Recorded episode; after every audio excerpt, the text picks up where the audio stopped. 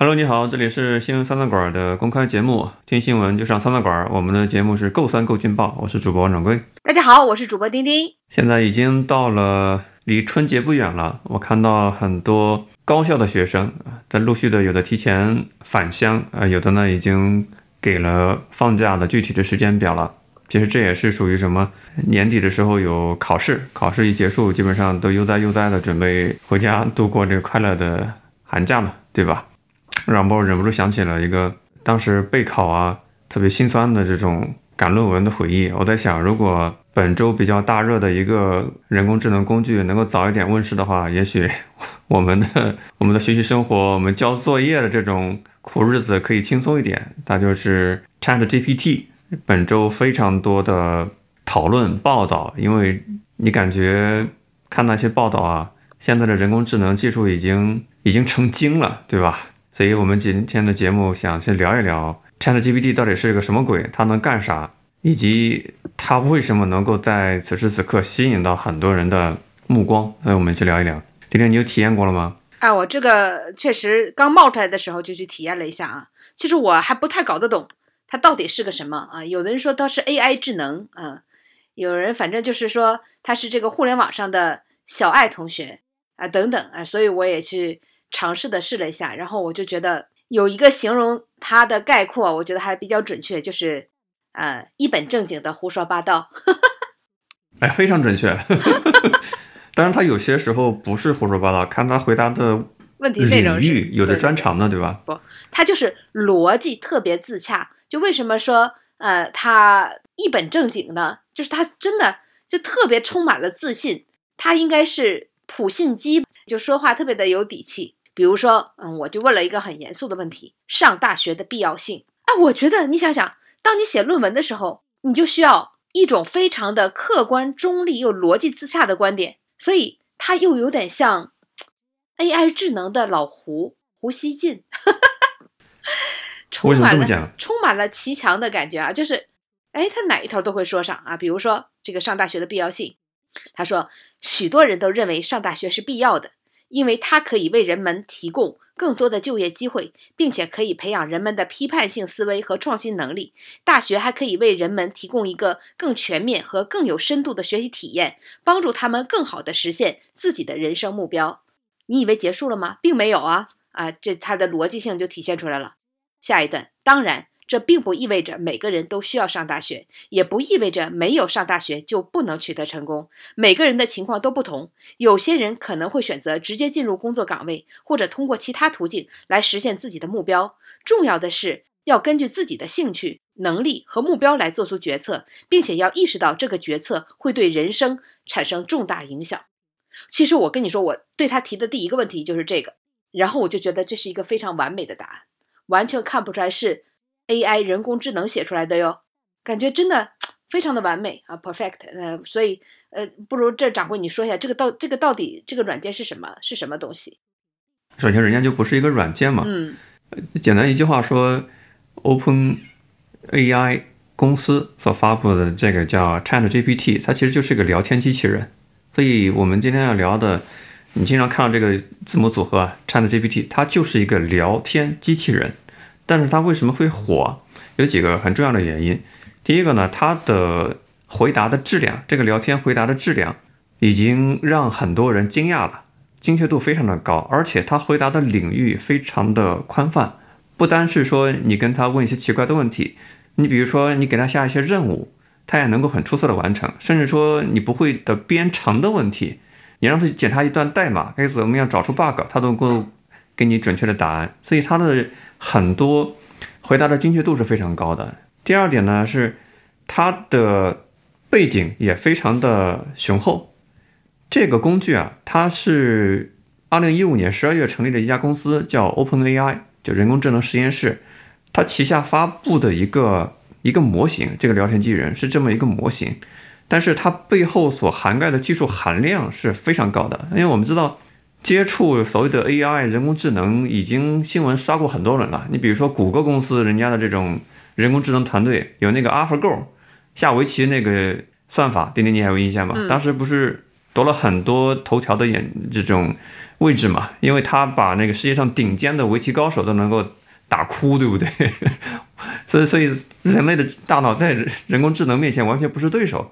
这其实就是 AI 给我们的一种新闻上的一种冲击嘛。但这次呢，它的这个领域，它不是说专门定向训练练围棋的下围棋，它是定向训练一个聊天的一个机器人。我我看到这个介介绍哈，就说它是现在不是公开给大家来使用吗？主要是对这个机器人进行逻辑训练，然后呢说它的这个用它做编程助手这个功能还是比较靠谱的，因为从逻辑到代码是没有什么歧义的啊。但是有关于事实和新闻啊，他可能就是不是他的强项啊，所以他虽然一本正经说出的内容，但是你是不能完全相信的啊。只是他说出的口气，我们就觉得拿来做报告，或者说你写申申论或者怎么样啊，做开新闻发布会，你都需要他这样的底气。真是，呃，有人举了一个例子啊，问他云南省临沧市有什么旅游景点，他说他特意的挑了一个小城市，问他有什么旅游景点，结果他的回答是。云南省临沧市位于云南省西北部，是一个历史文化名城，有许多的著名旅游景点，其中包括临沧古城。啊，临沧古城呢是临沧市的核心，拥有悠久的历史和丰富的文化，是观光旅游的热门景点。啊，第二个叫做长山药都，说这是中国著名的药药材交易市场。第三是白云寺，是临沧市最著名的古建筑之一，建于明朝，历经五百多年风雨，仍然完好的保存着。第四个梁家河风景区，梁家河一本正经瞎胡扯开始了吗？梁家河风景区位于临沧市的西北部，拥有壮丽的山川、秀美的景色和丰富的野生动植物资源。啊，我希望不要因为这个词突然就把我们这个节目屏蔽了。事实上，这四个景点完全都是不存在的，没有一个是存在的。啊，然后这个这个，我想测试一下哈，所以我就特意搜了一下辽宁省锦州市。有什么特产啊？这来自我的老家。他说，锦州市是辽宁中国辽宁省的一个城市，位于辽宁省的东北部。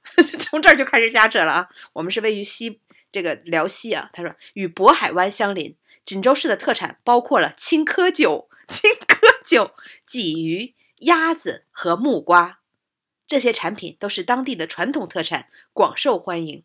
给你带来了阅读的愉悦是吧？哎，带来了非常。非常大的这个自信啊！看完之后我都快信了啊！特意上网查了一下，哎，这个什么时候南方的木瓜也 在锦州出现过啊？等等啊，这个显然它这里边确实是一个语言的逻辑的组织啊！它可能从我不知道它的这些信息数据的来源在哪里啊，但它的这个组织能力真的是超级的强。所以有人说这是呃纯纯的瞎掰啊，充满了一种中年男领导的气势。那这个有有点啊，这个有点有点这个误伤了。Chat GPT 是一个普信男是吧？普通但是极其的自信的跟你说一些一本正经瞎胡扯的东西。刚今天提到木瓜，必须得提一个冷知识啊。嗯。因为木瓜丰胸是很多人的误解，这个误解的源头是李时珍的《本草纲目》有提到说有这样的一个效果，但是那个时候的木瓜跟你在菜市场买的这种木瓜是完全不一样的品种。这完全是两个事儿，只是它的名字是一样的，所以你即使在水果店再买再多的木瓜，也不会对你的胸部产生怎么样的一个效果。这是一个比较广谱的一个误解。啊，这咱就不继续沿着这话题展开了啊。然后呢，他这个行文逻辑为什么我就觉得很欣喜呢？因为它特别适合用来写报告，充满了废话文学的这个味道哈，而且他对汉语言分析的很透彻，就是他。能够用公式化的这种作文模板，然后写一些你需要组织大量的语言，对吧？然后又需要没有任何作用的这些材料啊，废话材料啊，他还是比较不错的。比如说，有人让他用老胡的，就是胡锡进的这个口吻，胡编体嘛，这网上都有胡编体来写一篇关于伊朗女性获得今年《时代》杂志封面年度英雄的评论文章。你看看啊。作为一个 AI 写出来，是不是很有味儿啊？今天互联网上都在热议伊朗女性获得今年《时代》杂志封面年度英雄的消息。老胡也看到了这一新闻，知道大家很兴奋，老胡忍不住啰嗦几句。虽然伊朗女性在社会地位上的不平等确实存在，但是这一新闻还是令人欣慰的。最后，老胡呼吁大家借鉴伊朗女性的勇气和坚持，为争取平等而奋斗。你看，人家就能那味儿的是吧？人家就能写出来啊，真的是很有那味儿。必须得说一下啊，这个聊天机器人，你可能会觉得，哎，你去淘宝、去拼多多买东西，它也有一个聊天机器人，是吧？但是有很大的一个区别，那种是非常初级的，就是后台设置一些编排好的固定语句的关键词回应，然后自动的自动回复给你。那稍微有点技术含量呢，就是他们也有一个语义库，然后进行一些简单的处理，试图回答你匹配的答案，但是往往是风马牛不相及嘛，因为他们。呃，垂直的领域不一样，但是这个聊天机器人呢，它是一个富二代，就是含着金钥匙长大的。为什么这么说？这个背它背后呢，这个产品叫 ChatGPT，它是它的一个语义的一个模型。它背后的公司叫 OpenAI。这个 OpenAI 的话，它是2015年在旧金山成立的啊，马斯克是它的股东，成立之初就投资了十亿美金。所以这种人家是含金量是很高的，对不对？不差钱。所以他研究的这种技术的。能级，我说认为在，呃，可能是属于世界第一梯队的吧，可以去这样理解。另外，丁丁刚才提到了他尝试的，你比如说去以老胡的口吻去模仿写，你们发现过去我们看 OpenAI 的新闻，往往是什么又会下围棋啦，又会研究很多什么病例报告，发现检测疾病比医生还要准啦，就诸如此类的。但是这个产品，它显然是研究学习了很多简体中文的语料库的，所以你可以用汉语。简体中文跟他去交流，回答你的问题。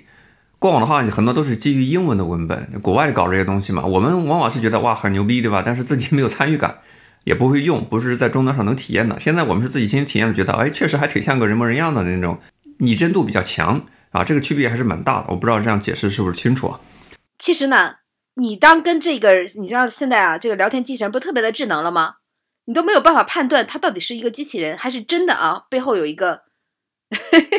你知道不是以前就说嘛，有的所谓的什么呃机器人做面，然后有好气儿的人是吧，偷偷的钻到机器里看一下，原来背后真的有一个人在那里在做面条，这就纯属恶搞了。很多人是创业公司拿真人，然后假装在回复这种机器的这种回复，对对对对对，其实是骗那种投资人的钱嘛，觉得我靠，你们的算法已经研究这么智能了是吧？呃，判断到底是机器人 AI 还是一个真人啊？就问他一些脑筋急转弯的问题，比如说这次就有人拿一个对吧？现在中国的小朋友都会回答的一个脑筋急转弯的问题啊，问了这个 Chat GPT，就说小明的爸爸有三个儿子，大儿子叫大毛，二儿子叫二毛，请问他的三儿子叫什么？然后直接这个机器人上来就说小明的爸爸他的三儿子叫三毛，然后大家哦 确实是个脑筋急转弯。露馅了是吧？对呀，哦，你确实智慧还不如人类啊，在这一点上啊，这个输了。是啊，所以你会看到这这类产品它的核心的区别，一个是你背后的就要给它投料去喂养它，喂养它的算法，让它越来越聪变得聪明。那喂养背后就是有大数据，有这个语义库，有各种资料让它去了解嘛。你比如说 AlphaGo，它背后有。那么多代人，围棋大师，各种棋谱，上百万、上千万这种各类的棋局，各种的可能性，这是要去喂它的。那现在你会发现，现在的各种人工智能，它背后的语义库是越来越强大了，因为这种海量的数据是过往没法去比拟的。过往人家有这种想法，但是数据不支持，对吧？现在是我们又有计算能力，又有数据。第二点的话，你像国外谷歌用这种智能音响。国内的话，像 iPhone 手机用户用这种 Hey Siri，对吧？有非常多的回答也是类似于这种 AI 的这个体验。它背后呢还有一个强大的一个区别，就是你各家的算法模型的技术水平高低，就是算法是核心。你跑这种模型越越能够接近于人类的智力水平，那才能证明你是一个人工智能嘛。在背后是一个是数据，第二个是模型。那显然 ChatGPT 能够走红，是它在很多。方面的回答已经让我们觉得，我靠，这 AI 已经这么成精了嘛？就已经达到这让人振奋的地地步。所以呢，是有一点话题性的一种现象嘛。它是在就是上个月的月底上线的，你到现在的话也才不到十天的一个时间，但是它的全球的用户量、关注度已经是一个现象级的了。我真的觉得它上线晚了。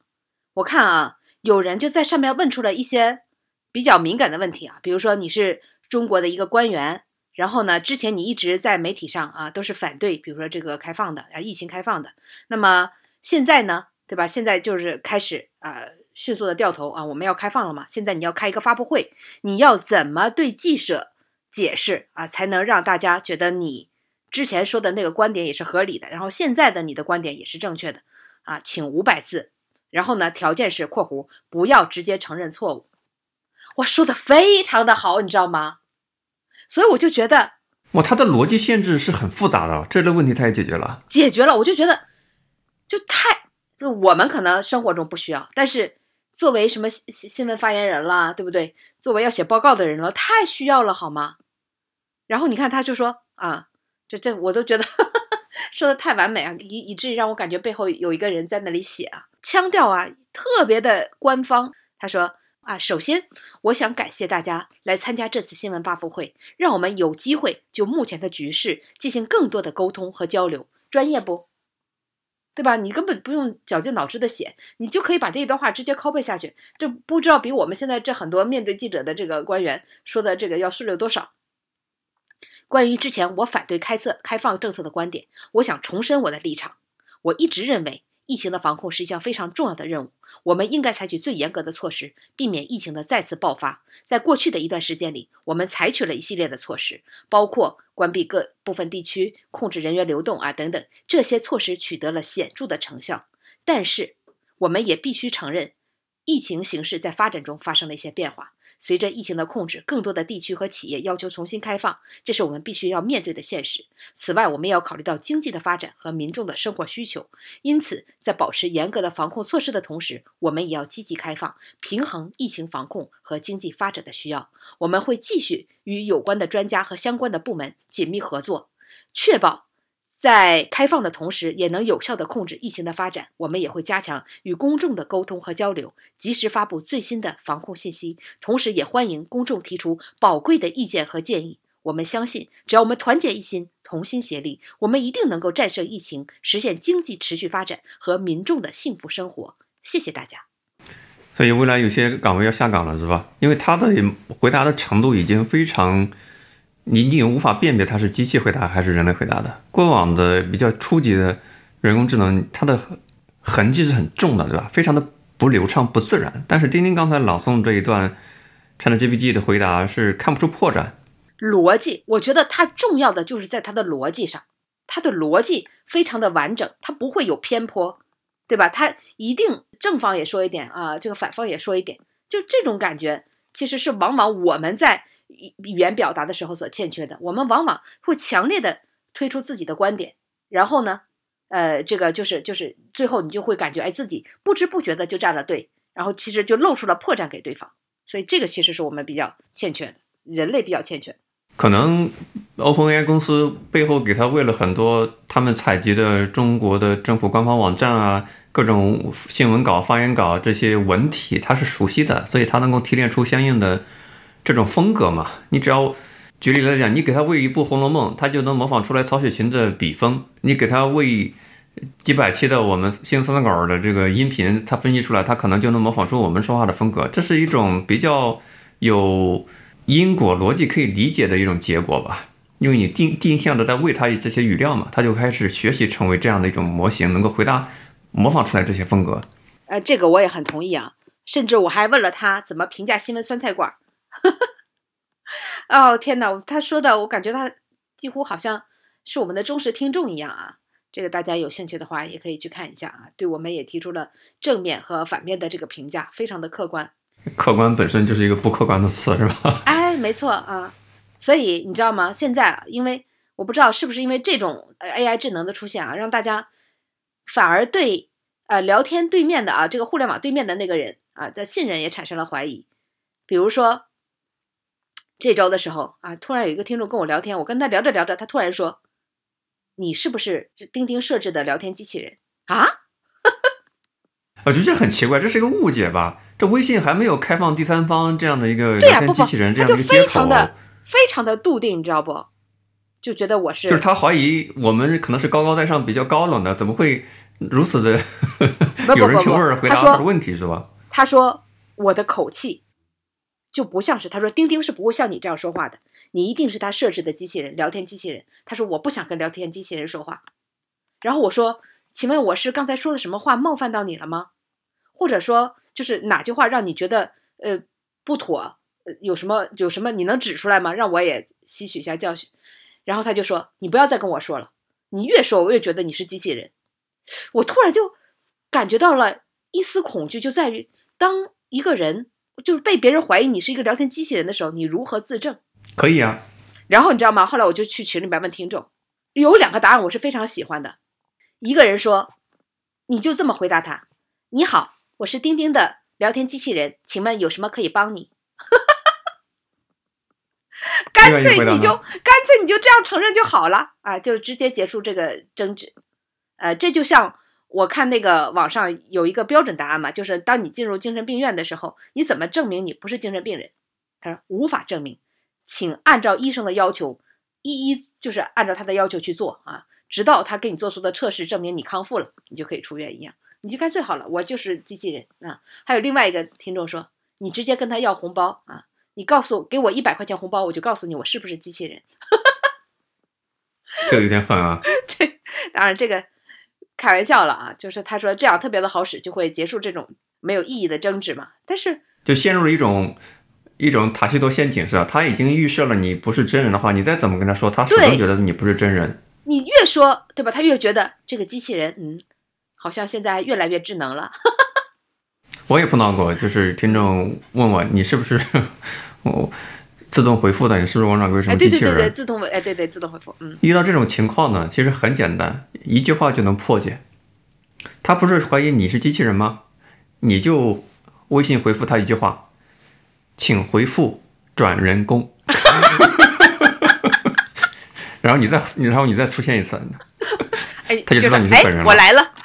对，刚才发生了什么事呢？我先看看聊天记录，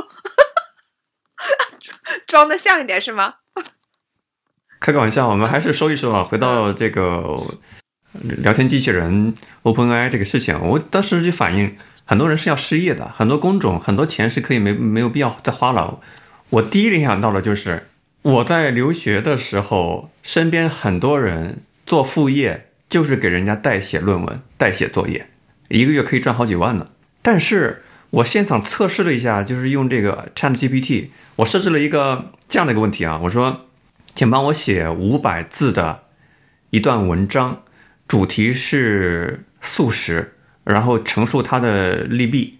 因为国外有很多这种喜喜欢就是叫 gluten free 的一个饮食习惯，就是他们不能够吃麸质，你你理解吧？就是有些人会是过敏的嘛。过敏我就写，啊，对，我就以以这个为要求，他马上就回复我一段五百字的语句，非常的流畅。我得说啊，如果是非母语环境的留学生，你能够写出 ChatGPT 这样的水平的回答，你你大，概率是能够能够获得一个很高的一个论文作业的一个打分水平，真的非常非常的流畅。天哪，你就可以把老师给你留的作业为，什么还要再找代写论文呢？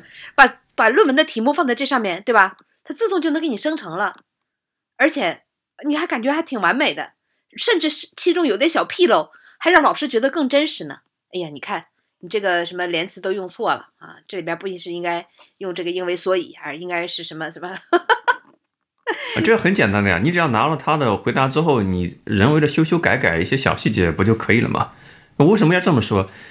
在国外有非常严格的论文查作弊、查重的系统啊、你比如说在英国的教育高校里面，他是买的一个商业方案叫 Turn It In。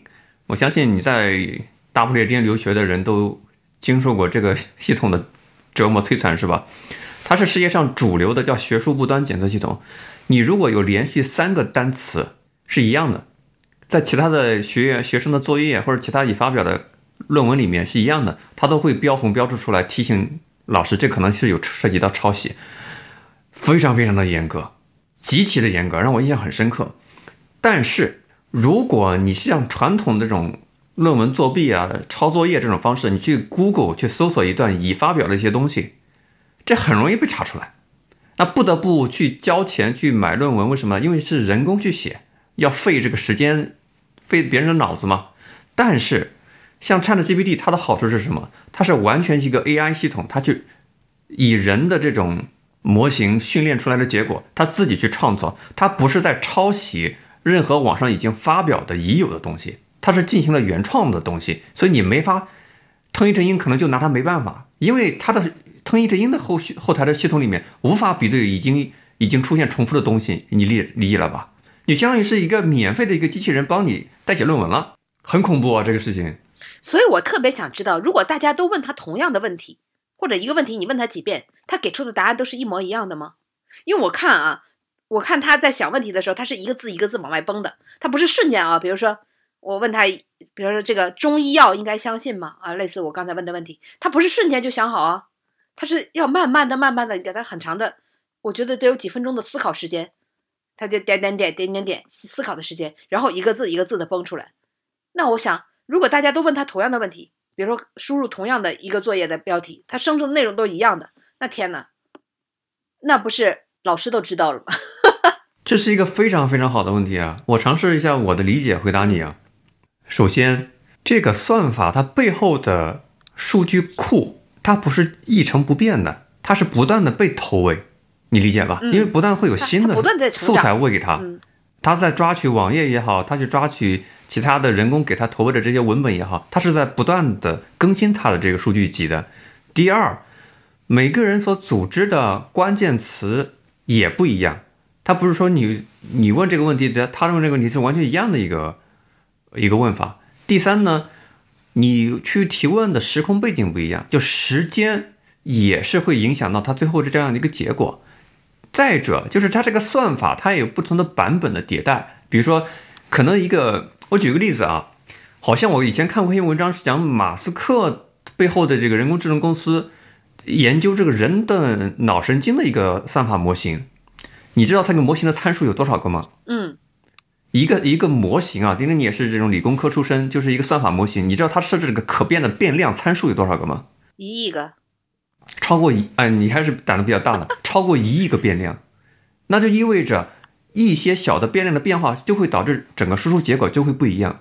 所以我大概率认为，即使是问类似相同的问题，可能回答也是不一样的。所以你不用担心有这个样的一个问题，而且你可以后面自己再改嘛。是啊，所以这个可能会让很多代写这个产业都没落了。一点是我觉得啊，就是这个东西。呃，刚才掌柜说的挺对，他是不断的在学习和成长。他为什么要 open？为什么要放开了，让全球的人用不同的语言？我们现在输入是中文，它产生是中文，你知道吗？他们说，如果你输入英文的话，你会发现它的答案更完美，它的答案更趋近于完美的逻辑和这个人人类人的这个思维。可能因为用英语去投喂他的人更多吧，所以他的英语回答也更加的绝妙。现在可能中国这个回复挺好的，嗯，其实就是我们现在这个相当于是全世界的人免费注册、开放公测嘛，你实际上就是在给他免费打工啊，因为你在进行一个训练，一个训练，训练啊，对对对。他现在不是出现了很多的这个笑话嘛？比如说有人问他说：“这个，请你阐述一下二战时美国偷袭珍珠港事件。”这明显是一个错误嘛，对不对？然后他呢，也竟然。感觉就一本正经的胡说八道嘛，就把这件史实给说了一下。其实不存在呀，对吧？你可以跟他对话啊，这不是他说完了就结束了。然后提问者就说：“不，你说错了。其实事实是，呃，这个偷袭珍珠港的是日本。”然后他竟然还一本正经正经的否认说：“你说的并不正确啊，就是二战的时候美国偷袭了珍珠港。”就等等，那大家都在看他的笑话。比如说，还有人问他说：“这个宋朝有几代皇啊？第三代皇帝，你你去。”给他这个就是介绍一下他的生平，他竟然每次说的都不一样，然后我们就觉得他，你看就是一本正经的胡说八道。那我想应该现在还是他的一个幼年期。我们看得到一些科幻的电影啊，甚至国内一些搞笑的科幻电影，比如那个什么外星人，哎，怎么的？沈腾的那个那个外星人什么来着？哎，都是当这些外星人到了中到了地球上的时候，他语言也不会。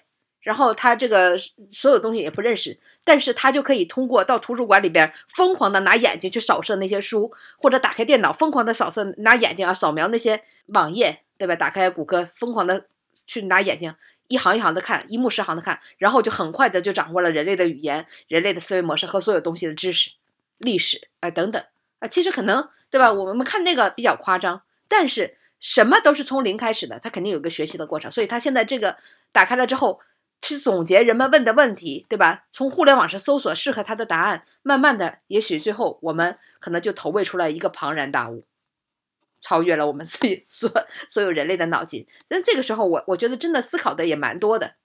就是回到了那个阿尔法狗和那个当时柯洁一起下棋，当时柯洁是呃全球公认的棋王，就人类的下象棋的最高水平的代表，对吧？人类的顶峰了。然后，呃，这个被阿尔法狗给打败了。那那个时候就是，那人类去下这个象棋，就还有什么意义呢？其实那个时候就已经陷入了一种，就是这个逻辑的死循环。就那我们还为什么？就我们怎么办？挑战都挑战不过 AlphaGo 啊！但其实 AlphaGo 是又是怎么学会的呢？它是把所有这些人的棋局学习了人类的棋局棋谱到他的大脑里。但人类是会出错，他是不会出错的，或者怎么着？那现在呢？如果说当我们拥有了一个极大的、极大能强能力的这个呃文字的组织，你说它是机器人也罢啊，它是一个智能 AI 也罢，它可能真的后面就能写出。超越《红楼梦》这样的小说啊，这咱们作作为中国人，《红楼梦》我们感觉是瑰宝了。或者说啊，他能呃通过他的这个逻，他的这个写法啊，让所有的人已经分辨不出来这个作品是他写的。他可以写出绝无绝无伦比的这个小说，写出哲学的论文，写出写出诗歌啊，写出歌曲。那我们承认吗？我们承认这是人类的作品，还是承就是把这个作品分为人类和非人类呢？对吧？留下的这个这个作品，然后我们又怎么样去分辨这个作品？然后又去怎么评价 AI 写出的作品它的艺术价值呢？啊，等等。但可能现在想的比较多。但是当我们看到一个刚刚出生的一个婴儿状态的这样的 AI AI 智能机器人，它写出的东西的时候，很难去想象，如果它达到了峰值啊，所把所有的人类的文艺作品全部都录入他的头脑当中之后，再写出的东西啊，会不会？让我们感觉到颠覆，然后又怎么去评判？呃，有一点我不是很苟同啊，就是现在其实它也不是属于婴儿阶段，它已经训练了这个人工智能，已经搞了很多年了。人工智能这个概念都已经有半个世纪之久了，只不过那个时候没有大数据，没有机器算法这样的一个算力的支撑，只是一些宏伟的概念。现在只是日益形成了，而且过去的一百年所人类所产生的信息的总量，超过了人类历史的几千年。总和还要高很多倍，就是我们是确实属于一个信息的指数级增长的一个时代，所以它的这种表现啊，也是在预期之中的。我的一个感受是什么？我觉得它挺有一种教育意义的。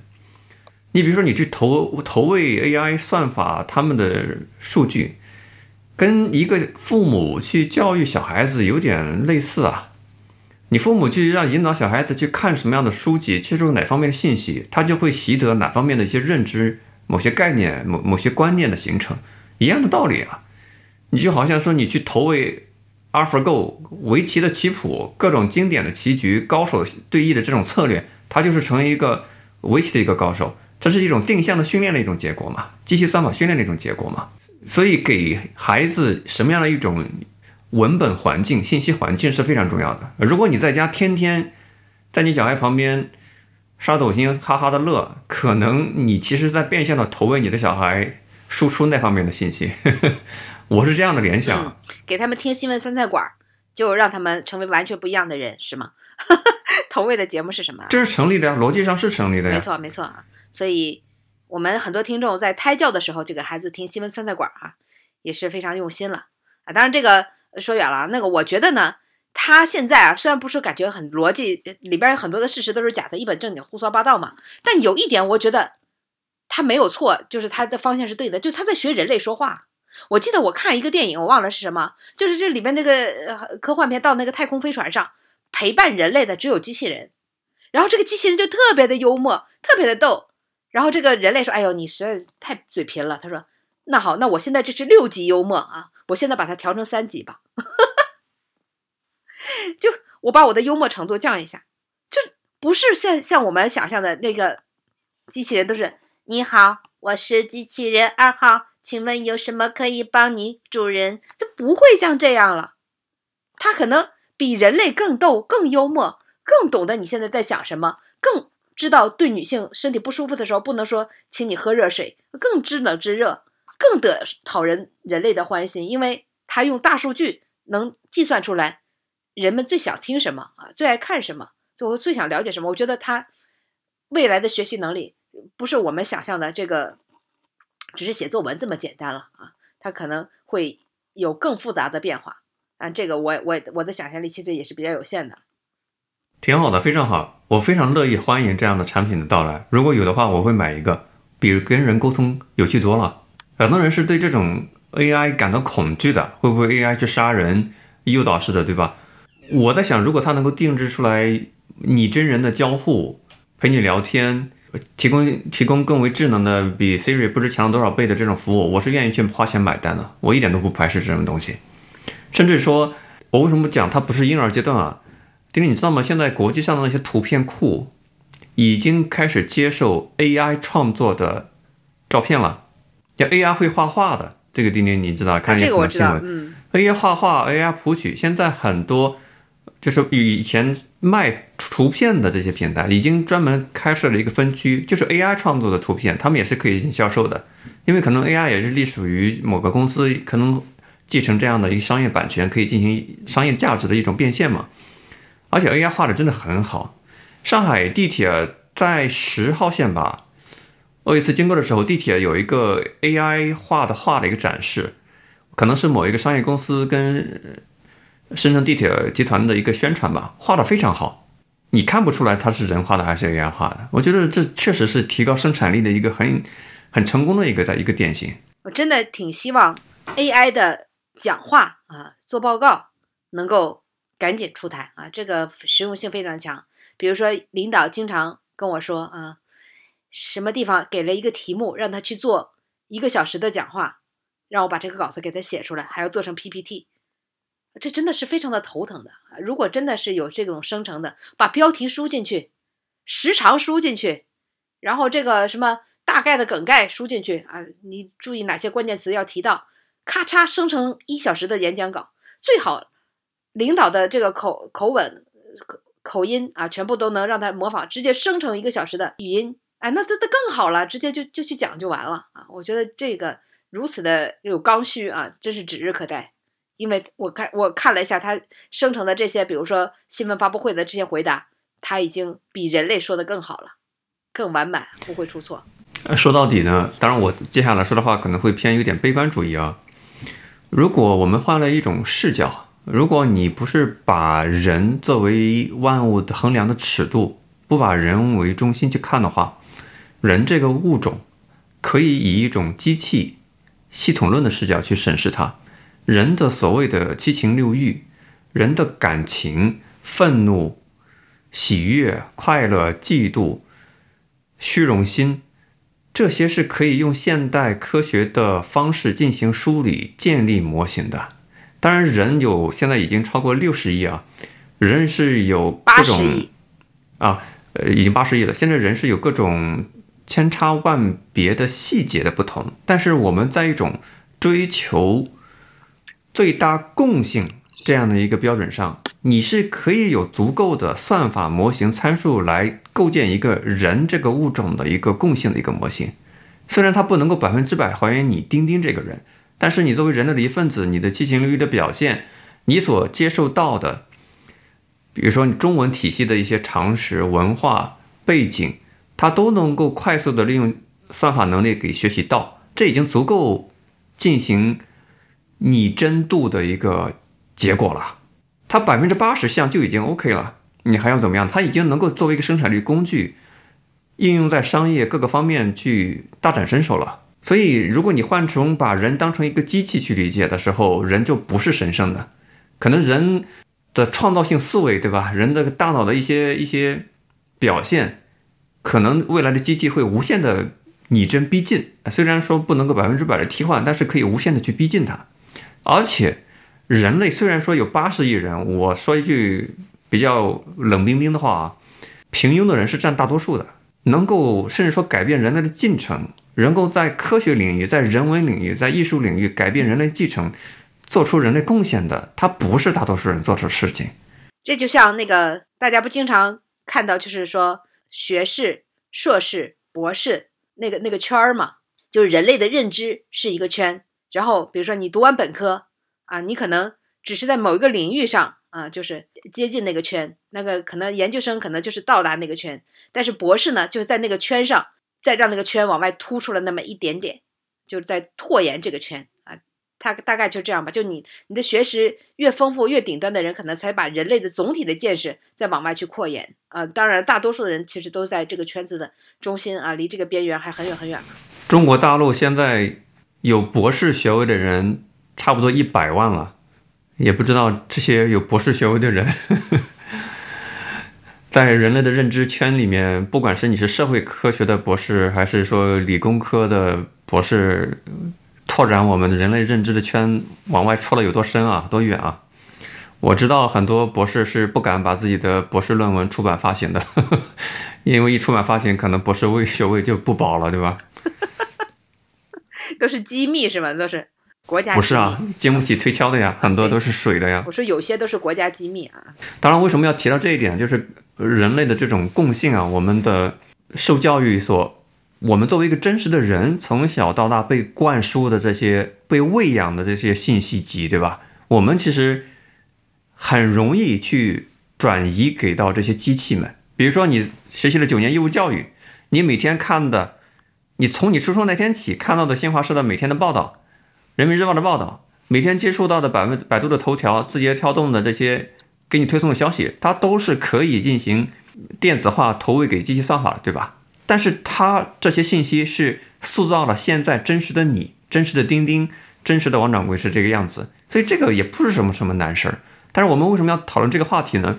我想引申到另外一个概念，这个概念是瑞士的心理学的泰斗荣格提出来的。来，我们话锋一转，聊到新闻三餐馆节目的下半场是吧？聊一聊上期我们留到一个嗯收尾没聊的话题。我刚才上周公开节目聊到一个点说。我们生活中有很多的巧合，有些巧合呢，你会觉得这个世界很奇妙，怎么就会那么巧？就是对于那些有意义的巧合，我说，甚至说有些像是姻缘、缘分注定的一样，对吧？瑞士的心理学家荣格提出了自己的概念去解释，到底为什么我们生命中有那么多的有意义的巧合？到底所谓的因缘啊、因果，甚至说有些超自然的灵异的东西是不是真的？哎，心理学是怎么去解释的？然后我们要不要把本期的公开节目是剩余的时间去聊一聊，回答一下上期没有解释的一个问题？好的，好的，也是跟本期的人工智能有所相关啊，因为你是在不对不断的给机器投喂这个文本嘛，内内容嘛。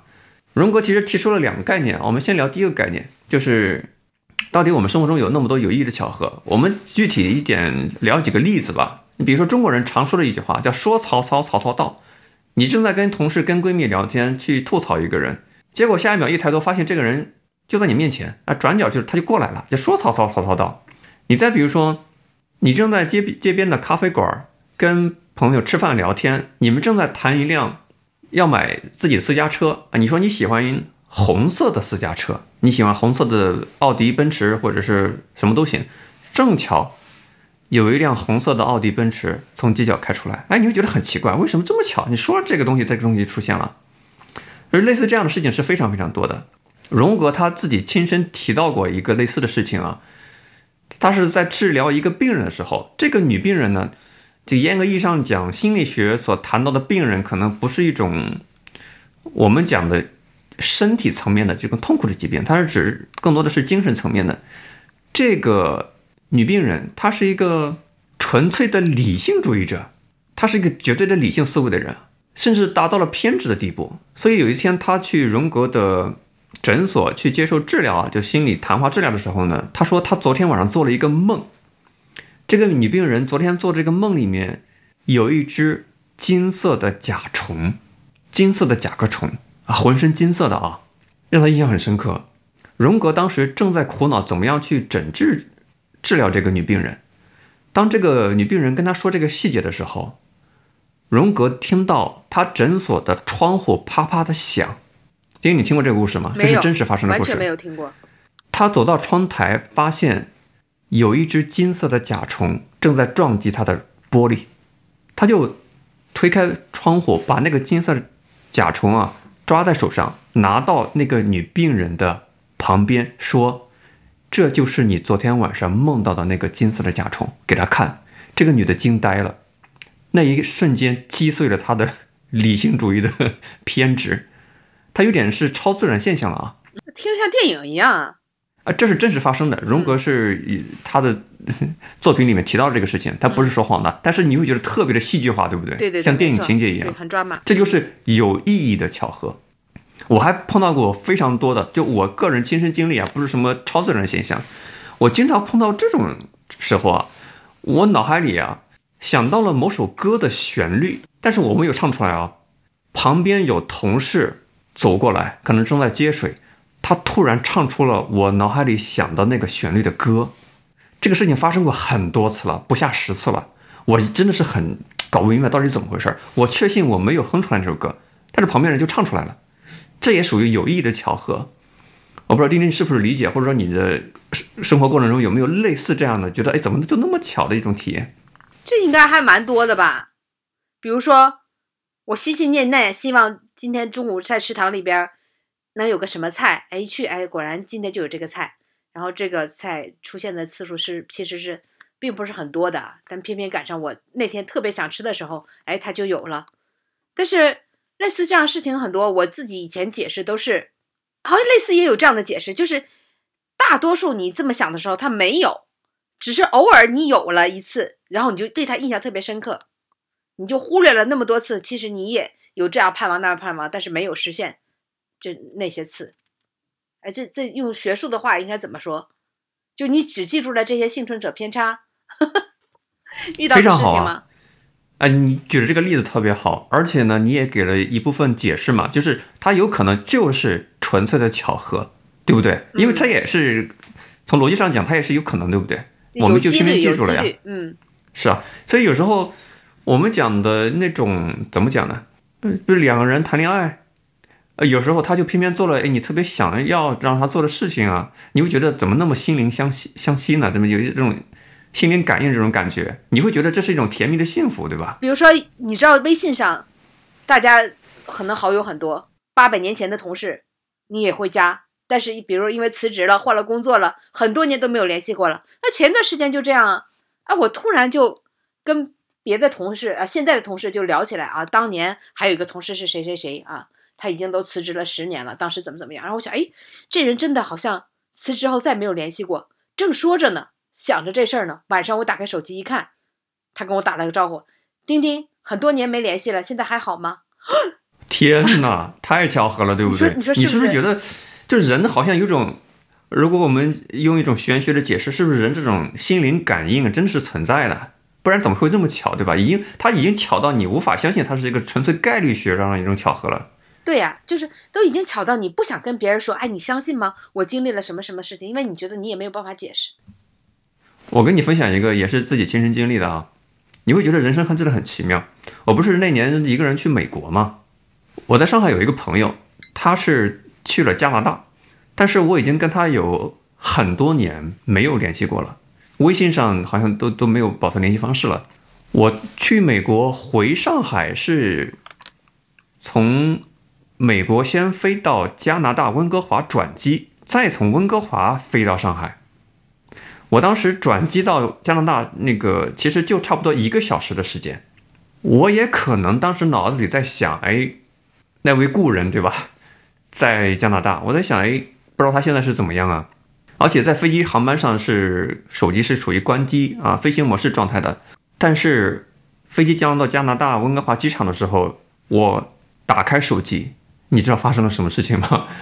我打开微信，第一条消息就是这个多年不联系的人，我来到他的城市的机场，加我的微信，跟我打招呼，而且就是在短短的一个小时的时间内，你就觉得这个怎么会这么巧？所以你你你你讲这种是有什么科学的解释吗？如果没有科学的解释，我就认为其实人类对宇宙、对自身、对对很多很多的事情，其实并。不是很了解的，那我们会怎么去归因呢？这感觉像是推向于神秘主义了，对吧？你不怎么了解，你让这样的一种口吻去这要在古代的话，归纳它的话，演变出鬼呀、神呐、命运呐、轮回了等等等等啊，就就归结为对吧？这种这种玄学了。但是当代人，好我们就知道，你要是那么想，就迷信，就封建了，对不对？所以你只能用科学的思维，用呃这个 Chat GPT 的这个想法，就是虽然，但是也可能啊、这样去解释，就是很多事情它发生了。第一点，它有可能真的只是巧合啊，只不过这种巧合太多次没有巧合，你没有注意，恰好这一次巧合让你留下了深刻的印象。其次呢，就有可能这是什么脑电波啊？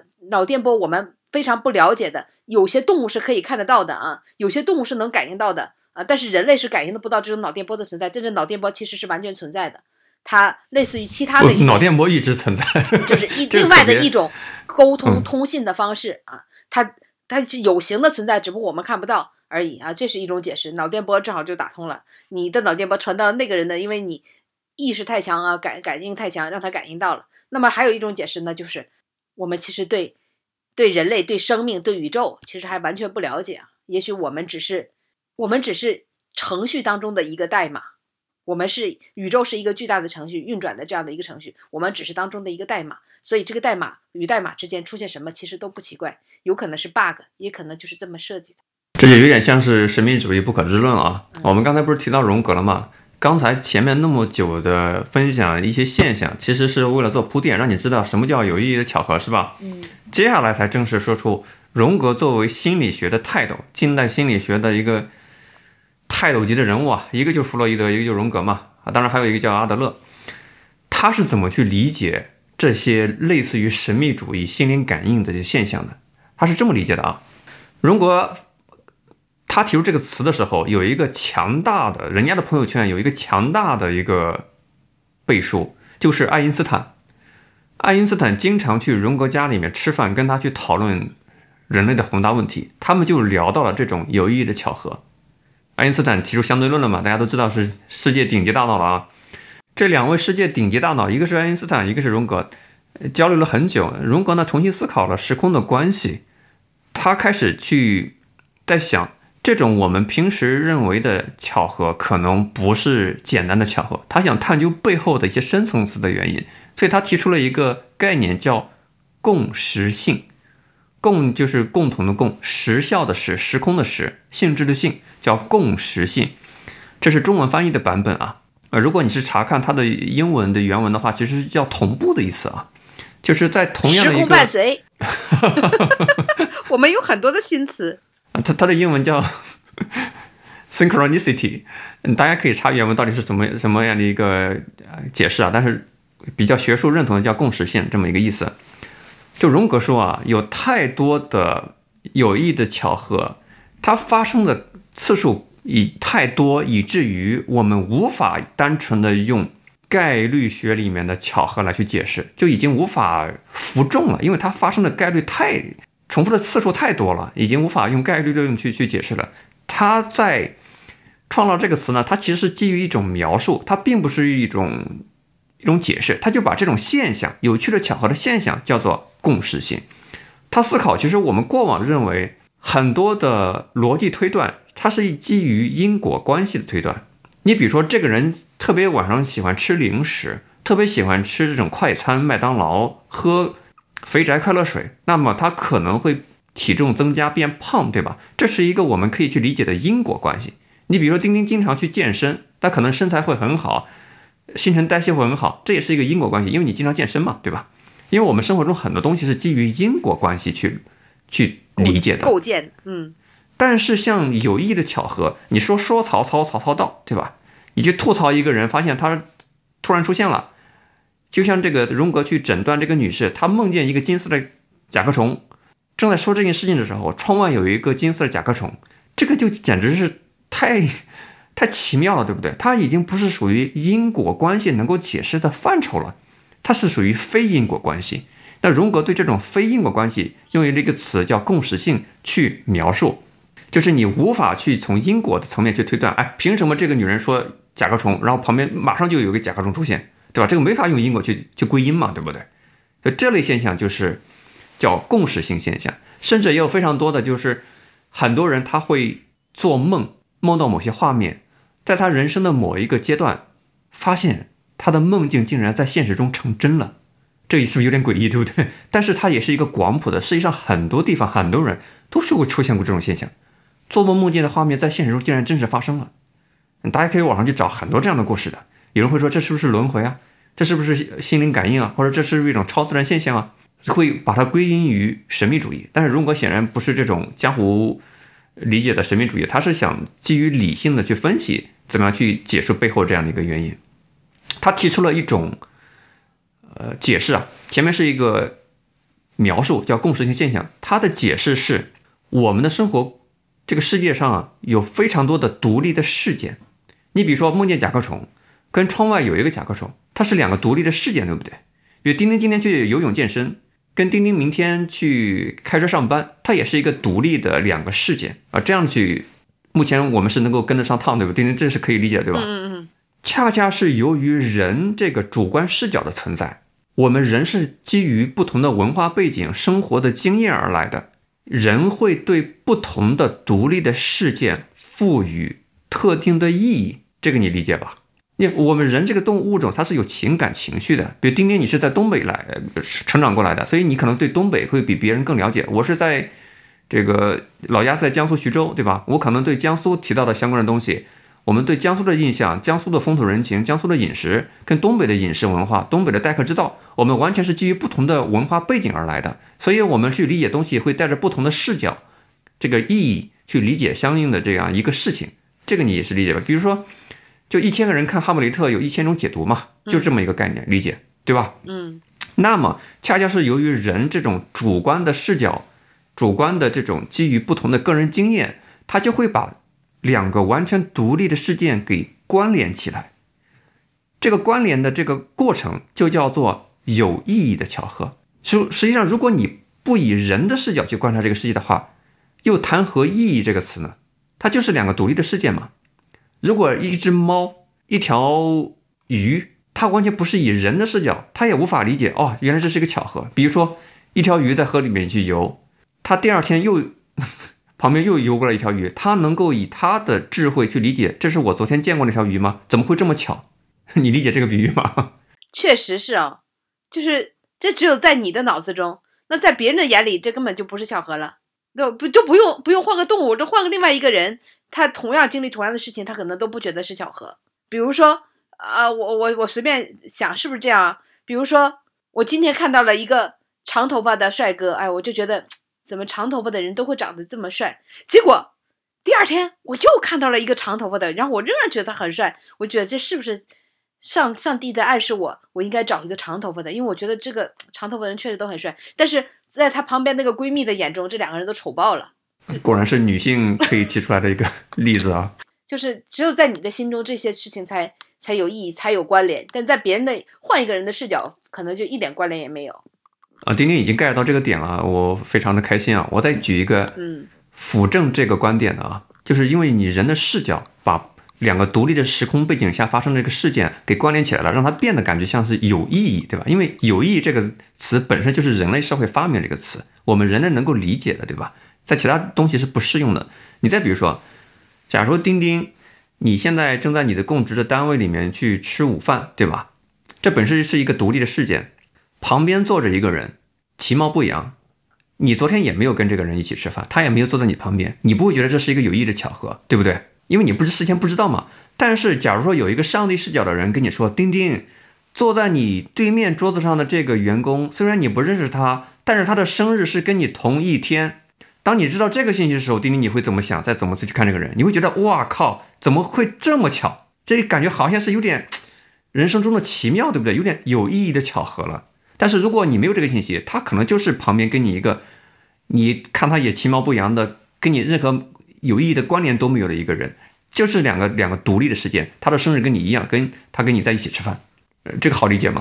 这个呢，我我我我在想，根据自己的理解啊，呃，就想一件事儿啊，就是说，信息你可能知道了，然后你会觉得这是个巧合，但如果你干干脆就没有注意到呢，那就完全不是巧合。对，就这个意思。就是比如说，我说我中午特别想吃这个菜，然后哎，这个菜今天真的就有。可能在我无数天没有想特别想吃这个菜的时候，这个菜也有，但是我根本就没有注意，所以完全就把它忽略掉了，以至于我认为这个菜是很难得才有的。当我去想去特别注意的时候，哎，它就出现了，然后我就觉得是一个巧合。这类似于让我想起来我经历的一件事儿啊，就是我记得我上上大学的时候，就在网上碰到了我高中的一个同学，啊，他一开始让我猜他是谁，太巧了，我们太有缘分了啊！我高中就坐在你前面，没想到对吧？今天要见面了，那我说，那你给我个提示，他说周，我说那你能再提示一个字吗？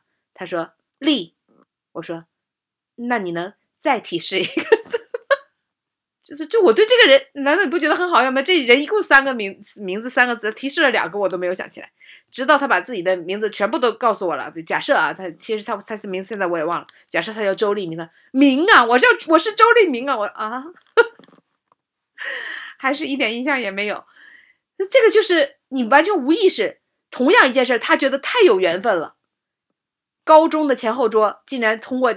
弯弯绕绕这么多年，竟然又联系上了。而对于我来说，这件事完全无意义，因为我对他一点印象也没有。我大概理解你说这个点了啊，就这种巧合呢，也不属于巧合啊，这个跟人的记忆机制有关吧？他已经不不不，我可能记得我们班坐在最角落的那个人啊，因为我可能就就就不是记忆力的问题啊，就有没有关注吧？就其实就是有没有注意到吧？可能这件事情你在意，就和完全不在意，呃，同样的一件事儿，那比如说。另外一个八百年没有联系的人，突然在微信上跟我说话，呃，可能每天都有八百年不联系的人跟我说话，我可能都完全忽略这件事，不在意，因为这人在我脑子里边没有什么印象。但是呢，正好那个同事，对吧？十十几年前可能我们关系非常的好，然后就就共事那么一段时间，给我留下深刻印象。他在跟我说话，我就觉得我的天，冥冥之中有了心灵感应，可能可能是真的是在意和不在意的关系吧。哦，这这强行解释了。世界上有非常多的诡异的巧合，就是巧到你会觉得是不是有轮回的出现啊？嗯，你比如说，世界上有很多的名人，他们的出生的月份跟日期、月日跟他们死亡的月日是同样的日期，比如十一月二十号生，十一月二十号死，这种现象非常非常的多。世界上有很多很多已经被新闻报道挖掘的这个事情。一个人去意大利的有一个人去一个餐厅吃饭，发现这个餐厅的老板跟自己同名同姓，这不是什么巧合，对吧？同名同姓人很多，关键是这个餐厅的老婆跟他的老婆的名字也是同名同姓。哇哦！所以你怎么更更巧合的是，第二天他们在不同的地方办不同的事情，都被枪杀了。这这是巧中加巧，是吧？还有再比如说，马克吐温据说有一个预言啊，马克吐温是生于一一八三五年的十一月三十号，哈雷彗星是十一月十六号出现。后来马克吐温说晚年有一个预言，哈雷彗星再次出现的时候就是他的死期，他去世就是那天去世。结果一九一零年的四月二十号，哈雷彗星出现后的第二天，马克吐温是心脏病发作去世了。这是网上看到的一个素材啊，不知道真伪性。就类似于这种，你会感觉到，再比如说像。中国的禅宗啊，有很多的公案故事，什么一些得道的高僧会感觉到自己大限将至，会召集到弟子过来说：“师傅快不行了，大概哪天哪天会会会圆寂，会作画，安排一下这个以后的事情。”他能够看到自己的哪天作画，他也会知道自己走了之后哪年哪哪月会发生什么事情。就像是能够预言到未来一样，就类似于这种禅宗的公案太多太多了，都是写在呃书籍里面去、古籍里面去，大家都可以找到的。你会感觉到他们是真的有预言的能力，还是说只是有有些巧合的部分被我们当成故事记录下来了？我刚才讲荣格他有自己的解释嘛，就是以人类的视角是把两个独立的事件有意义的。给连接在一起，让你觉得怎么就那么巧，产生了人生美妙这种感觉，或者说什么心灵相惜也好，或者说什么天注定缘分也好，对吧？缘分这个本来就是佛教里面词嘛，就是讲的是各种轮回的感觉。但是他基于这个概念，他提出了后面一个更为广为人知的一个概念，叫集体潜意识。这是荣格发明的一个词啊，它比共识性更广谱的多。荣格是基于共识性提出的这个概念，叫集体潜意识。讲人话呢？理解啊，我理解的版本就是说，我们人他有自己的主观意识，比如说我正正在说话，我想吃东西，我有自己的自我意识，是吧？我是谁，我是知道的。在它的下一层，就是我们有一些共性的一些意识，一些共性的一些概念。我为什么说丁丁你是在东北长大，你有东北的这个背景，我是这个江苏长大，我有江苏这样一个背景。你可以理解成人的集体潜意识，就是我们都是基于一个背景而来。比如说我们中国人，我们的集体潜意识是什么？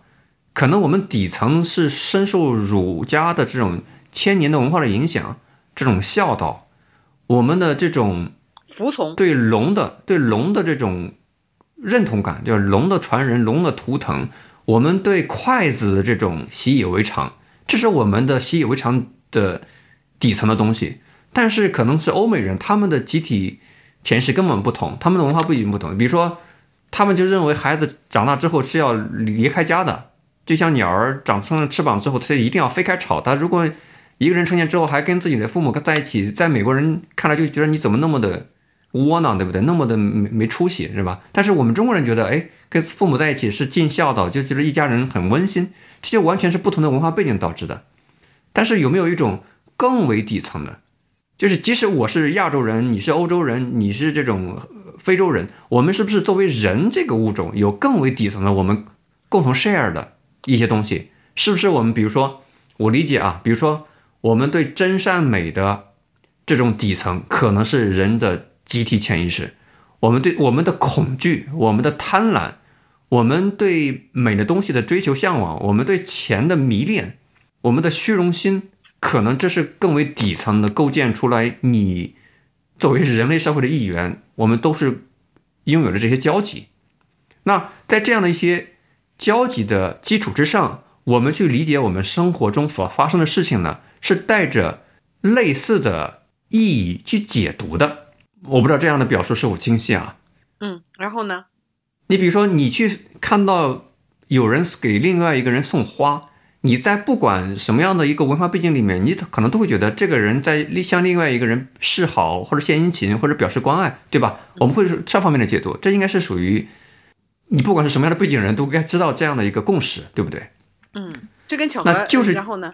那就是基于这样的共识，可能你所经历认为是巧合的东西，就是因为我们有这方面的共识，所以会有一些共性的解读啊，共性的意义的解读。你这怎么解释那个什么金瓢虫了，或者是什么老婆正好都是同一个名字了？我这 啊，这个是没有没有关联的。嗯，有，但是有一点啊，我是尝试着用我的方式去解读啊。这个以上纯粹是我的个人理解，跟荣格就没关系了啊，不能给人家扣帽子。我理解呢，一部分是基于纯概率巧合发生的，它就像是幸存者偏差一样，只不过过往的事情没被你。记住，或者说他们不关联，你就认为它没意义，对不对？纯概率巧合。另一部分呢，是我们都是基于相同的背景而来。你还记不记得我们有一期公开节目，我们去解读一个日本电影叫《花束般的恋爱》？嗯，当时这个男女主人公都觉得自己是找到了心灵相惜的有缘之人嘛，一见钟情嘛。啊，他们都在听一样的歌，都在看一样的漫画。我当时就泼了一盆冷水，我说他们可能只是因为是。同样的大众文化的接受者，不能说是受害者嘛，嗯，都是在被喂养同样的语料嘛，嗯，所以他们觉得怎么会那么巧？他们可能是没有没有自己的很独立发展出来的喜好，是最易受主流文化影响的人，所以你会觉得那么巧。比如说，全社会都在去去聊这个冰墩墩，全世界都在你身边的人都在去聊迪士尼的这个玲娜贝尔啊，你会发现你遇到了一个。跟你差不多的人在地铁上拿着一个琳娜贝尔，你就觉得哇，你们是有好默契啊，是吧？这个不就是主流文化的一个影响者之一的一个表现吗？这有什么样的因缘呢？没有啊，只能说明你们是都是主流文化的买单者呀。这个特别同意啊，就你想多了是吗？就哎呀天哪，这么巧，太巧了！我喜欢琳娜贝尔，他也喜欢，哎。王掌柜我喜欢李宗盛，你也喜欢李宗盛，我们我王掌柜说：“哎，我正在想一首歌，哎，这不是怎么哼出来呢？其实都是因为你们平时刷的抖音背景音乐都是用这个。”是的呀，而且这个抖音啊，还有像凤凰传奇，它的很多旋律是有脑科学的依据的，一些简单重复的节奏，呃不断的循环，是能够形成，它会刺激你的记忆机制，让你在不听它的时候，脑海里也自动的去循环去去想它，它是有脑科学的依据的。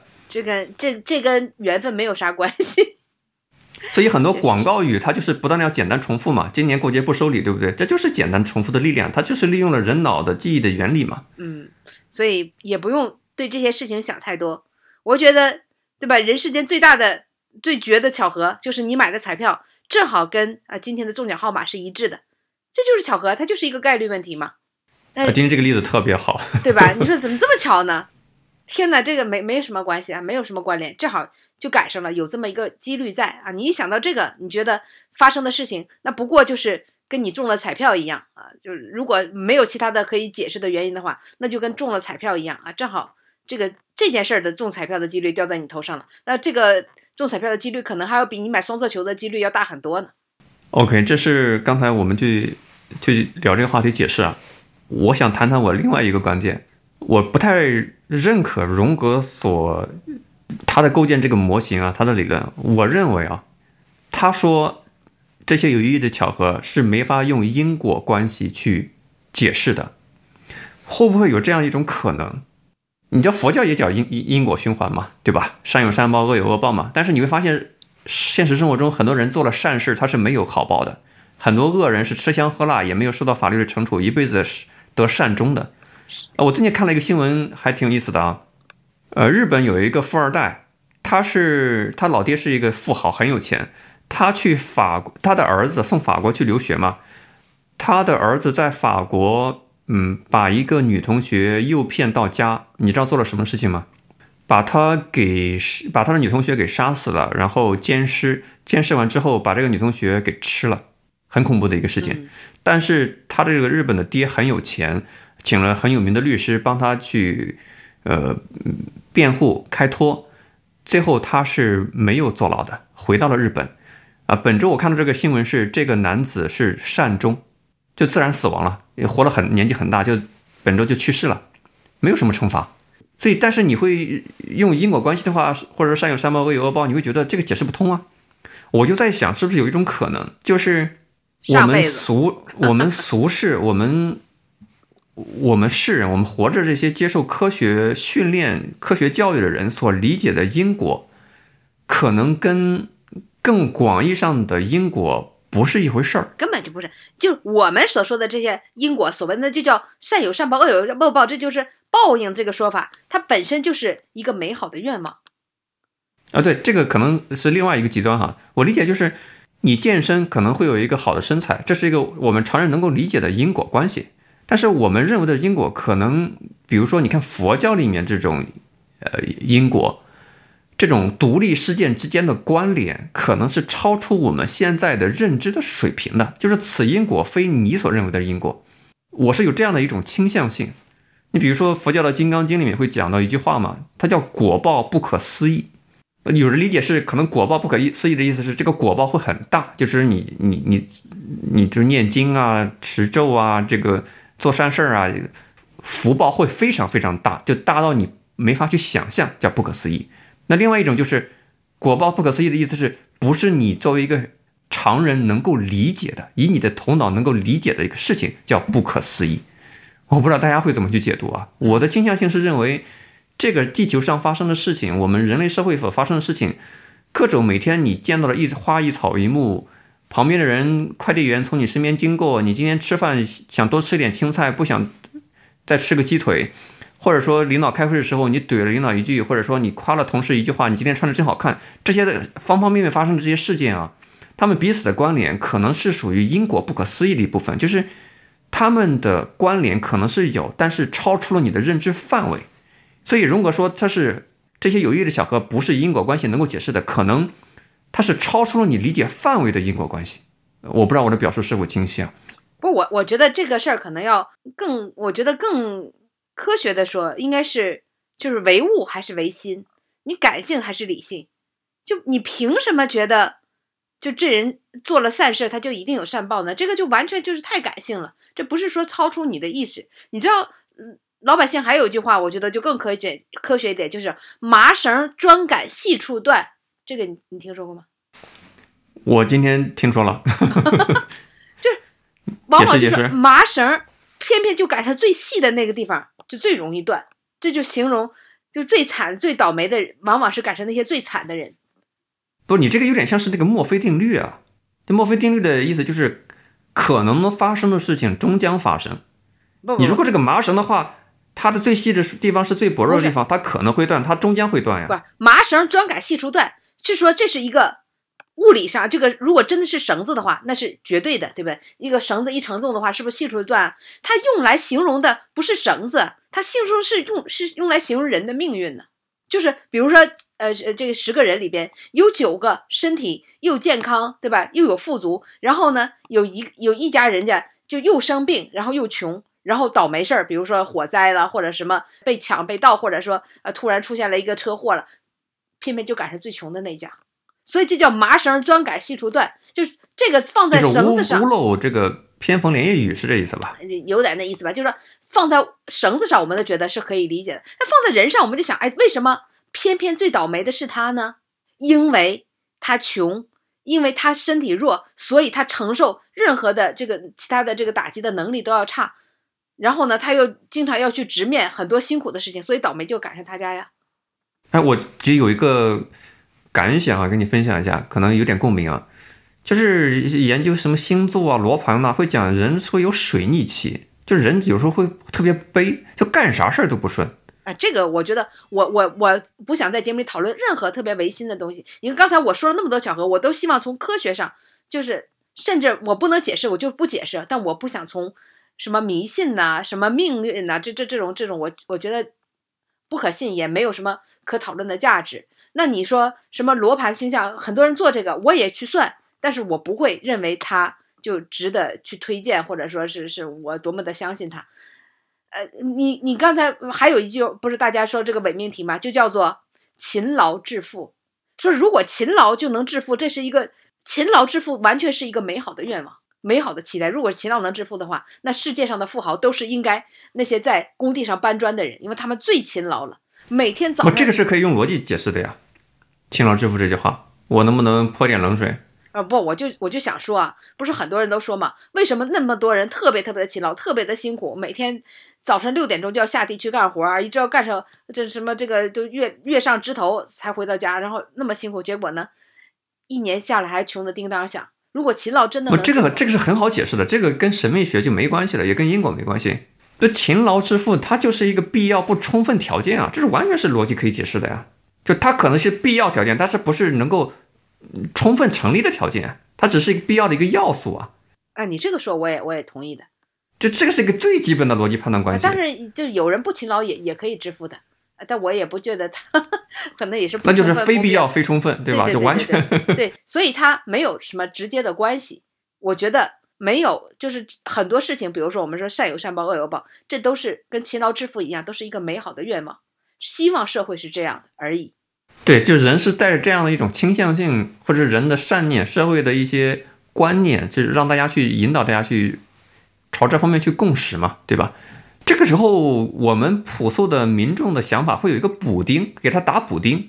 比如说，这个恶人为什么没有恶报？会有个打补丁，你你你有你 你有意意识到吗？不就是我们从小到大就会听这句话，下辈子吗？不叫不是不报，时候未到，就给给这个打补丁。对，就是即使他这辈子没报啊，他的子孙啊，早晚有一天报在他的子孙身上啊，总归，对吧？要带着这种碎碎念，要一直念叨下去。还有再很简单的例子，比如说很多健身的人士得癌症的很多，你以为他看他身体很壮实，结果一查发现得了不治之症啊。你有人会说，那健身是不是就没效果？但是可能归因的话，如果我们从科学的因果关系推断的话，因为科学如果不能基于因果关系的话，那就没法做科研了，对不对？那可能它是基于健身以外生活场景，可能他熬夜啦，或者说他抽烟酗酒啦，对吧？他有基因都有可能，对吧？他的基因，人是不能抵抗自己的基因的，他这种变量太多了基因啊，所以这个，嗯我我我对我觉得很多事情它都是一个小概率的，但是我们往往会特别留意到这些小概率的，比如说大多数人健健身的人，他们的免疫力都很高，所以他们可能在什么流感来了或者什么的这种场景下，他们反而得病率是很低，但是我们都没有注意，我们那觉得那就是理所应当，而一旦出现了少量的就不符合这个规律的事情，我们就特别的留意，然后把它无限的放大。但这个在生活当当中场景当中会常常出现了。是啊，那我们继续收个尾哈。荣格人家是作为西方学派的代表啊，人家是基于理性科学的原则去做他的学术研究的啊，他没有像嗯这个咱们这些俗人是吧，普通的民众归结于神秘主义啊、心灵感应啊、超自然现象啊。但是荣格有一个跟其他的可能西方的科学家学者们不太一样的地方是，荣格对东方文化呢是比较熟悉和接受的。甚至荣格也看过中国的《易经》，但当然是翻译成他本国语言的版本。甚至荣格也看过很多中国的道教的经典的著作啊，比方说有一个很经典的一个学术故事啊，就是荣格看了中国神话传说故事里面八仙过海有一个叫吕洞宾嘛，吕纯阳。吕纯阳写过一本书叫《太乙金华宗旨》。荣格的朋友是一个汉学家，在去过中国，他去中国之后把这本书。带到了西方，然后给荣格看。荣格看了《太乙金华宗旨》之后，大为震撼。就他当时思考的一些人的意识啊、潜意识底层的这些东西呢，他在中国的道教的一些著作里面找到了一些能够解开他困惑的东西。所以他他写了一本书叫《金花的秘密》，这是学术著作啊，在网上都能搜到了。这是荣格的学术著作，叫《金花的秘密》，因为他讲。东方修炼的人，道教修炼人都会给都会有一种境界，就是什么三花聚顶啊，什么三脉七轮啊，都会进入到一种状态，叫三摩地，对吧？佛教叫三摩地，就是人的大脑可能会经过特定的呼吸、吐纳、饮食的调节之后，会到了一种精神的状态，会看到一些一些画面。这个画面呢，跟荣格做精神分析啊，一些病人啊，他的其他的一些学术经验啊，高度的吻合。他们会看到奇奇妙的叫曼陀罗的图案，就非常绚丽的，有点像是，有点像是大家看这种西藏的那个僧人啊，去在地上用各种颜料的颜色的涂料画的那些画一样，非常奇妙的那些画。所以他写了本书叫《金花的秘密》来阐述这种现象。他认为有些呃，可能我们东方文化讲究天人合一啊，他认为东方人的一些一些修行的方式。可能已经达到了比较深的这种状态，跟西方的某些东西是一种怎么讲叫殊途同归吧，到达了一种终点是一样的。所以呢，他们是试图从心理学、从底层上、从一些逻辑实验上，能够尝试能归纳总结、提炼出来一些呃经验规律出来。所以这也是荣格的特殊之处，就他非常的对东方文化有兴趣，而且了解过，他也能够。把西方的这种自然科学跟，呃，东方文化结合起来，就体现出了他的这种稀缺性吧。所以呢，在在后面他的这些徒弟们，包括现在很多对心理学有兴趣的人们，都会去看、去了解，甚至说很多西方的人也开始对东方文化有兴趣，开始了解我们的一些一些哲学的观点，可能他们找到了某些解答他们困惑的一些方法可能性吧。你说东方的神秘一些。轮回因果能不能解释某些超自然现象呢？我也是倾向于从科学领域去理解的啊。可能是我们现有的认知水平还没有达到那个能理解的状态，但是并不意味着能够去单纯的走向迷信这样的一个一个路径。走向迷信的话，我始终觉得不是一个可取的方式啊。大家有什么疑惑，不如去问问 Chat GPT 吧。哎，是，看看他有没有投喂一些心理学的语料，是吧？给你回答一些人生终极命题：你从哪里来？你是谁？你要到哪里去？对吧？我并不是我，我是肯定不相信这些迷信，但是我觉得迷信有的时候很有用，它能给人们心里深深的宽慰。因为有的时候法律可能不能给你做主，呃，这个现实不能给你做主，但是一些迷信的想法可能让你心里得到安慰。这也是在国外很多宗教。之所以每个人都去相信有信仰的原因，因为人们需要宽慰，需要放下，需要让自己的情绪有一有一个出路啊，能够抚平自己内心的伤害啊。我觉得，所以每个人各取所需吧。是你知道吗？荣格还基于学术的视角去解释了为什么中国的这个《周易》的占卜。是能够应验的？为什么它是有效的？就算命，科学算命，荣格给了他自己的解释，就是跟刚才所提到的这个共识性有有关联啊，就是有意义的巧合。如果你觉得占卜算命准或者不准的话，其实就相当于是有意义的巧合是否成立？不知道这个弯儿大家能不能转过来啊？比方说你去找江湖去算命是吧？或者是周易占卜算命，算了结果准应验了，它无非就是有意义的巧合的一个场景发生嘛，对吧？就是大家只记住了你想听到的那个答案呢，哇，好准呢！你知道我其他不准的时候忽略是吧？就忽略了。我去什么算星盘、算星象、算看手相，当然这个很多朋友懂这个，喜欢给我做这个。比如他给我做了十条结论，可能有两三条，哎，我就觉得真的是。我还蛮幸福的，然后就觉得超准，另外七条我就忽略了，我就觉得，哎呀，有一两条不准，或者五六条不准，那也是，那也是。丁丁，你知道为什么有时候会不准吗？我们科学科学探讨啊，不是迷信。你知道为什么有时候说不准，有些时候准吗？这个民间的老话也说得很清楚了，我们中国人都听过这样的答案，叫心诚则灵。不准的时候是因为你心不诚。哎，这也有官方的解释哦，就是。基于科学理解，怎么叫心诚则灵？为什么心诚的时候灵，心不诚的时候，你说我随便算算啊，没当回事儿，它就不灵？哎，为什么会这么诡异？原因在于，我打一个比方哈，丁丁，你有没有看过那个这个全息的投影啊？比方说，全息的投影可以让邓丽君复活，站在舞台上给你唱歌，它是这种灯光的效果，好像你邓丽君就活灵活现的出现在你面前一样，叫全息投影。全息的概念，这个你有听过吗？嗯。我个人的理解啊，就是准与不准，其实就像是什么呢？你的心足够诚的时候，你是打心眼里要做这个事情的时候呢，你会跟我们这个宇宙、跟这个自然环境、跟这个地球这个时空背景啊，形成一种全息的共振，就是你的频率跟它的频率共振在一起了，你成为全息的一部分，你共振在一起了，这个时候就是零的。如果你这是比较随意的。瞎弄的，没有心诚的状态下呢，你是没法进入到共振的这个状态的。但后续的科学会有一种解释，类似的解释叫是心流嘛。当一个人进入心流状态的时候，他会忘记时间的存在，他会全心全意的专注于自己所做的事情，他的创造力会急剧的强。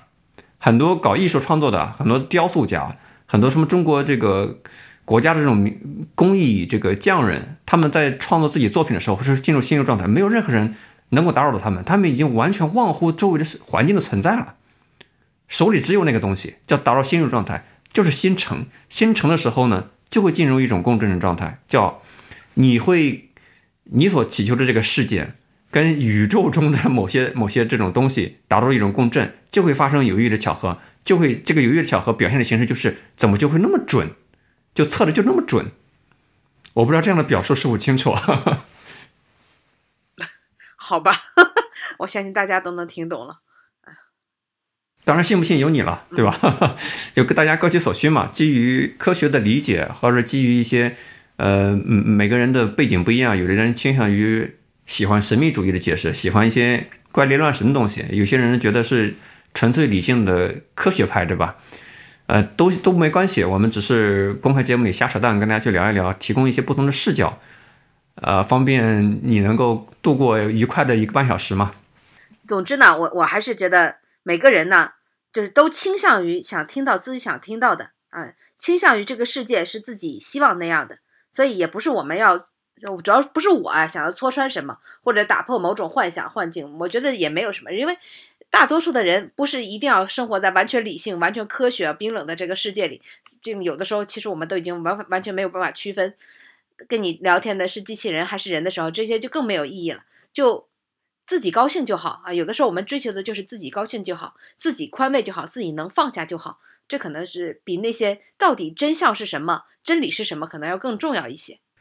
是啊，如果基于这样的认识的话，你说对面跟你聊天的人，他是不是真人有什么关系啊？你笑都笑了，你还想怎样？你爽到了，你还想怎样？不是，呃，有个电影叫《他嘛赫嘛》，就是。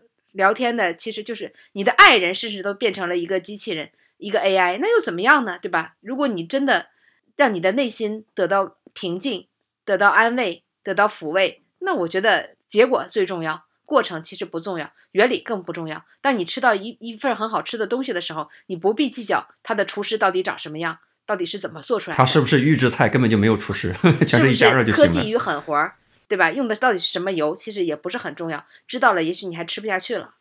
当然，我们节目里也泼了很多冷水啊，没关系。如果你是愿意相信缘分呢，对吧？愿意相信人生中总有美好的事情发生，也没有关系，对不对？因为它，呃，也会给你力量感，也会给你满足感。但有的纯粹理性分析的话，会像荣格一样提出很多的概念去解释，是吧？尝试感觉万事万物都是可以从科学视角去解释的，弄明白的，也也没有问题。大家都各取所需，对吧？嗯。你其实，在我们还好，我们有选择的权利，是吧？你可以选择相信什么。